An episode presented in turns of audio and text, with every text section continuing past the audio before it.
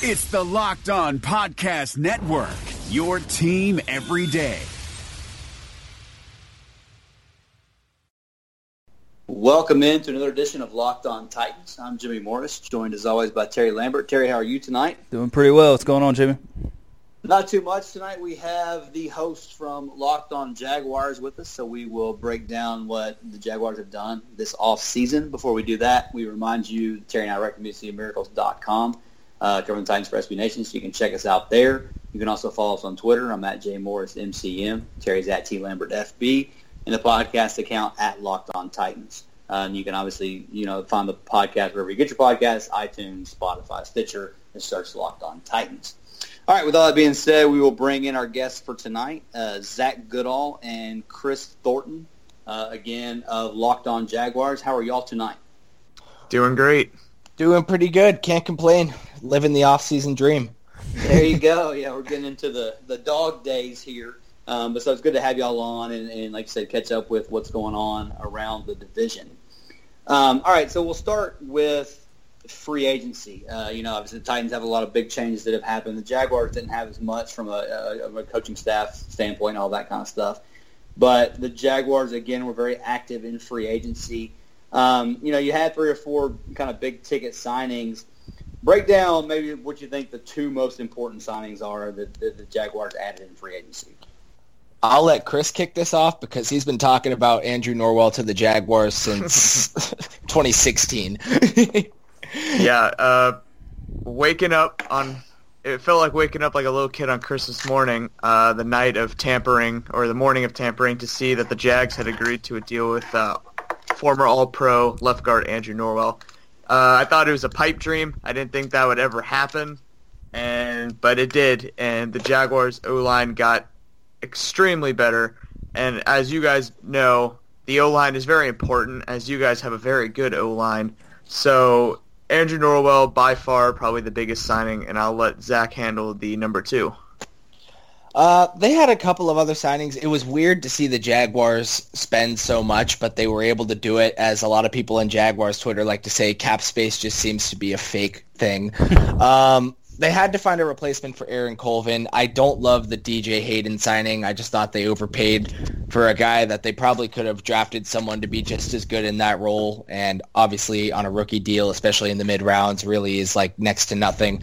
But uh, I really like the Austin Seferian-Jenkins signing. You know, he obviously when he was in Tampa, things kind of fell apart. Uh, he had a DUI. He had to move on from there went to the New York Jets, seemed to clean his life up a little bit, and had a productive season. I think something like 37 receptions, like 500 some yards.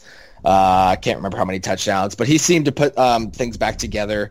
And he hit the market. He had interest from a couple teams, including his hometown Seattle, but uh, came to Jacksonville and is already seeming to become a fan favorite uh, on a relatively cheap deal. A couple years, I think around ten million dollars. So didn't break the bank on him whatsoever. But he's a guy that they view as versatile, someone that they can play in line. Uh, have him help block in this power run scheme as well as maybe line him up in a big slot, uh, give him a better receiving weapon than what they had at the start of free agency after uh, they let Allen Robinson walk.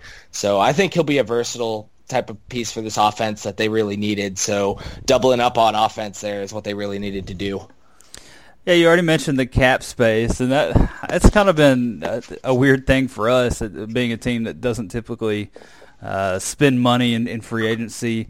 How are the Jaguars doing this? You know, it just seems like they just sign everyone uh, for the past couple of years. You know, they threw nine million dollars at Donte Moncrief. Uh, are, are we missing something here as Titans fans?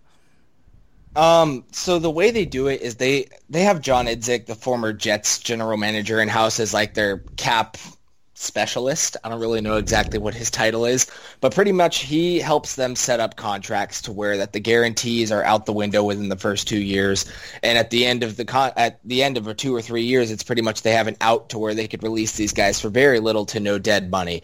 They signed Chris Ivory to a five-year, thirty-two million dollar deal uh, just two years ago. He didn't work out. This offseason they cut him, and I think it was Chris, you know how much dead cap? Like two million? Yeah, million? I, think, I think it was like three million, but they also made like four or five million. So So they, they've they've found ways to clear guarantees very early on in the deals, and I mean we hate to talk about losing Malik Jackson or Calais Campbell or players like that that are so important to this defense now, but after this year you can make money if, by uh, make cap create cap space by releasing Malik Jackson, and in two years you can create cap space by releasing Calais Campbell. Despite these guys being some of the top paid guys at their position, like they can make it happen. And I'm sure we'll talk about that a little bit more when we get to the draft, talking Taven Bryan, and stuff like that. But I think the way that they're looking to build this defense with their money and then build um, drafting young replacements to take over over time, I think they've developed a really good system to kind of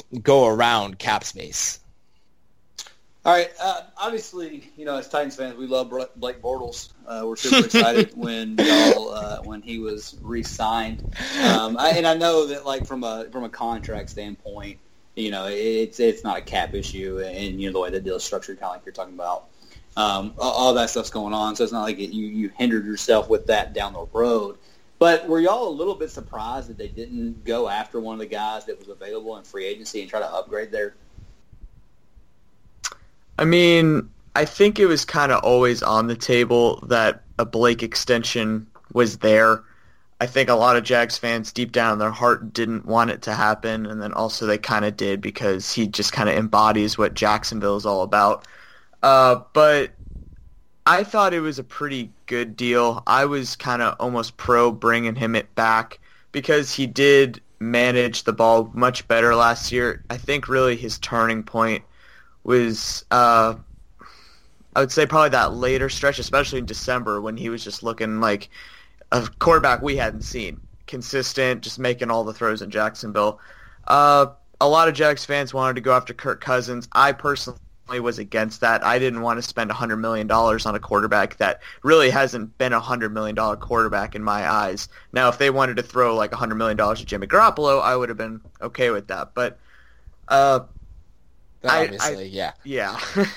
Just, yeah. I, I, didn't think it was a horrible deal all the way around. I thought it was a fairly smart move, especially like we mentioned earlier with the cap. They've structured it to where after next season they can get out of it and have no remorse over that decision.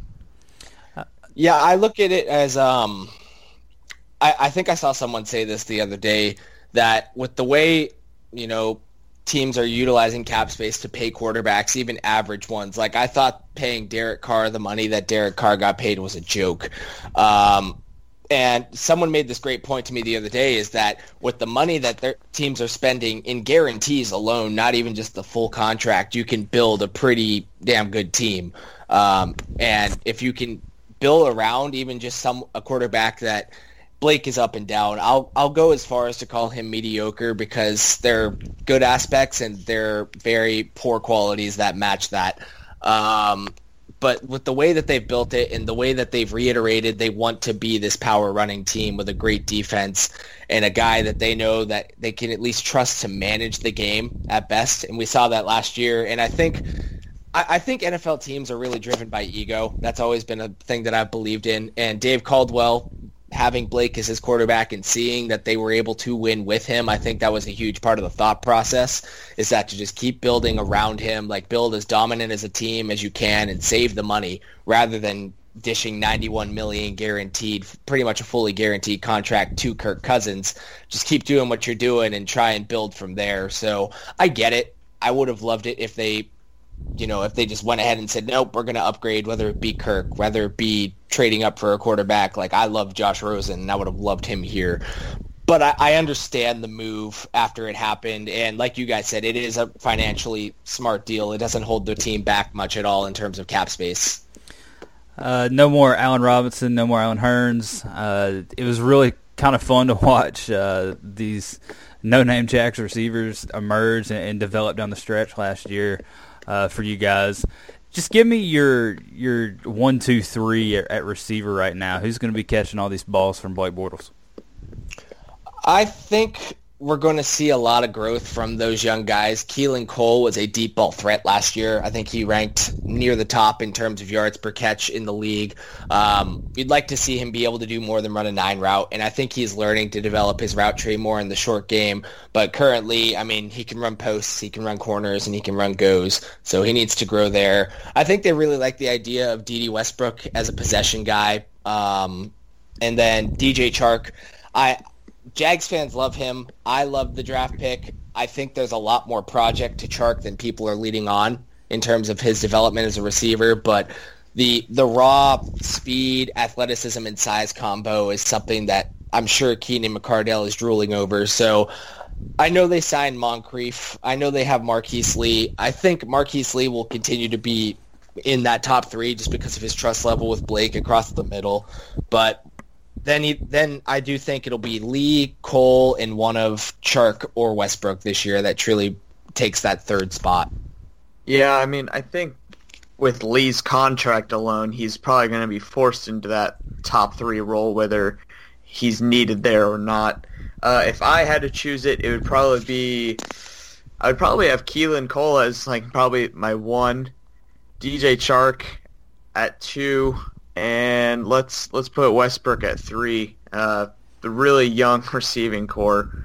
Uh, really not a clear consensus number one, I feel like, on the roster at this point. But I think it will probably be Lee in the slot, even though he's probably going to be the number one receiver. He'll probably be in the slot. Cole on the outside, and then it'll probably be Moncrief and Chark probably taking reps out at the other spot. Uh, so that's who I think I'll probably be out there. All right, obviously the conversation about DJ Chark leads us into the Jaguars draft. So coming up, we'll get some more thoughts from these guys on what Jacksonville was able to do in the 2018 NFL draft. Matt Williamson brings the scout's perspective to the Locked On NFL podcast. We got to talk 2018 quarterbacks. Josh Allen has the best quarterback record aside from Lamar Jackson, but the lowest completion percentage other than Josh Rosen. He's just been com- uh, complete garbage for the most part when he's been allowed to play. Yeah, but so throw a couple nuggets out on Allen, and I know he's a lot bigger, a lot stronger, but he kind of reminds me of early career RG3.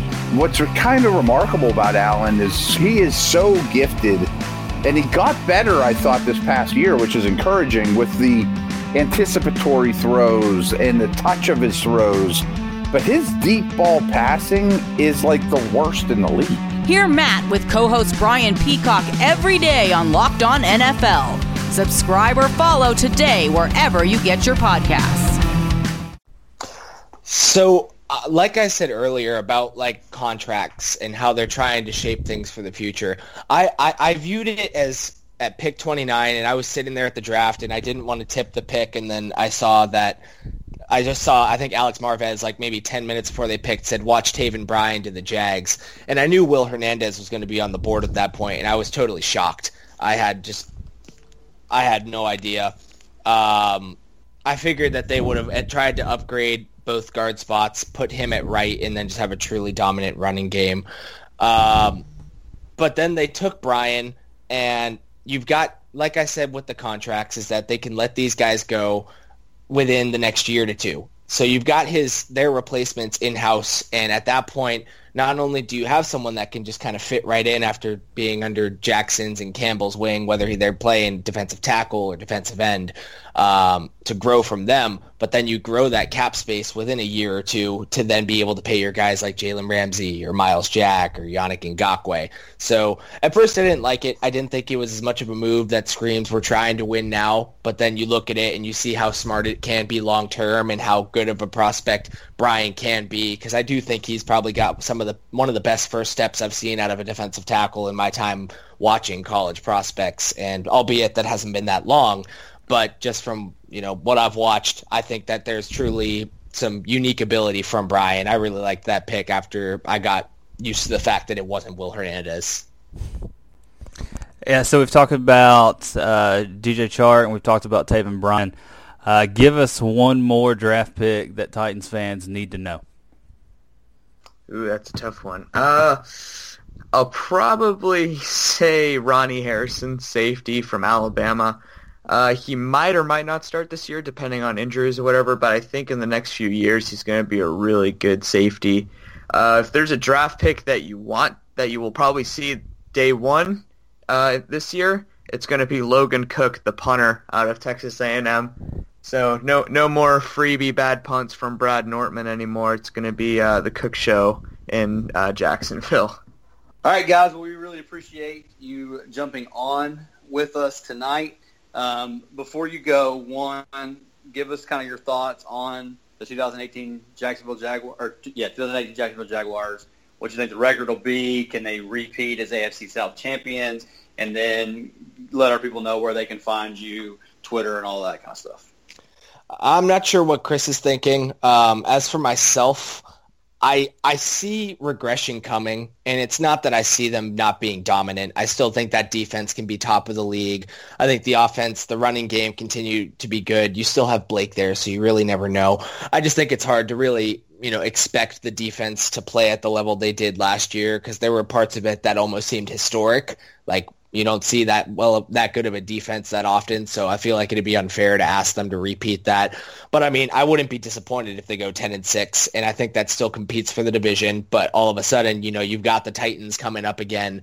You've got the Texans who were a Deshaun Watson for the whole year away from contending for the division. So I do think it'll be one of the more tough divisions in in football. So it'll be fun. I'm seeing about ten and six for the Jags. Now, I, I tried not to be a homer when I made my entire season prediction. I kind of went and, being the bored person I am, did game by game for every team.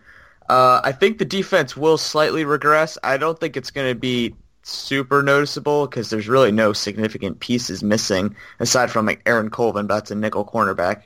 Uh, so I think the defense will still be there. I think the offense is going to take a step forward next year. I think uh, I think Blake's going to play pretty well. I think the emergence of wide receivers that were at the end of last year will continue to play well this year. Uh, the O-line got better, so that only helps everybody.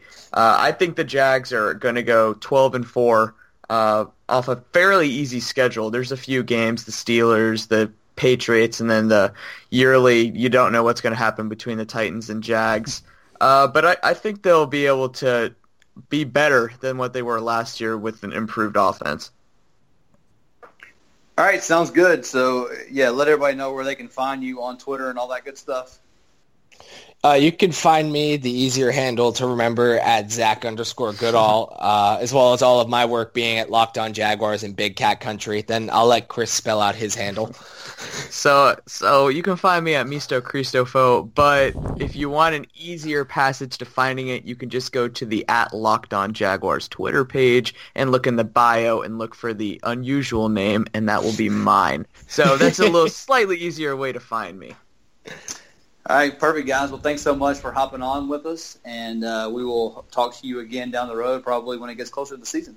Thanks for having us. All right, so yeah, that'll do it for this episode of Locked On Titans. Uh, we'll be back later this week, uh, still kicking some things around for what we're going to do next, but uh, we'll have a couple more episodes for you this week, so check that out. In the meantime, UCMiracles.com. Check us out there. We'll have stuff posted there every day. So for Terry, this is Jimmy saying thanks for listening, and we will talk to you again later this week. Thanks for listening to the Locked On Podcast Network, but why stop now? Check out the daily Locked On Podcast Network for your favorite college team. Find it right now in your favorite podcast app and be sure to subscribe or follow so you never miss an episode. The Locked On Podcast Network, your team every day.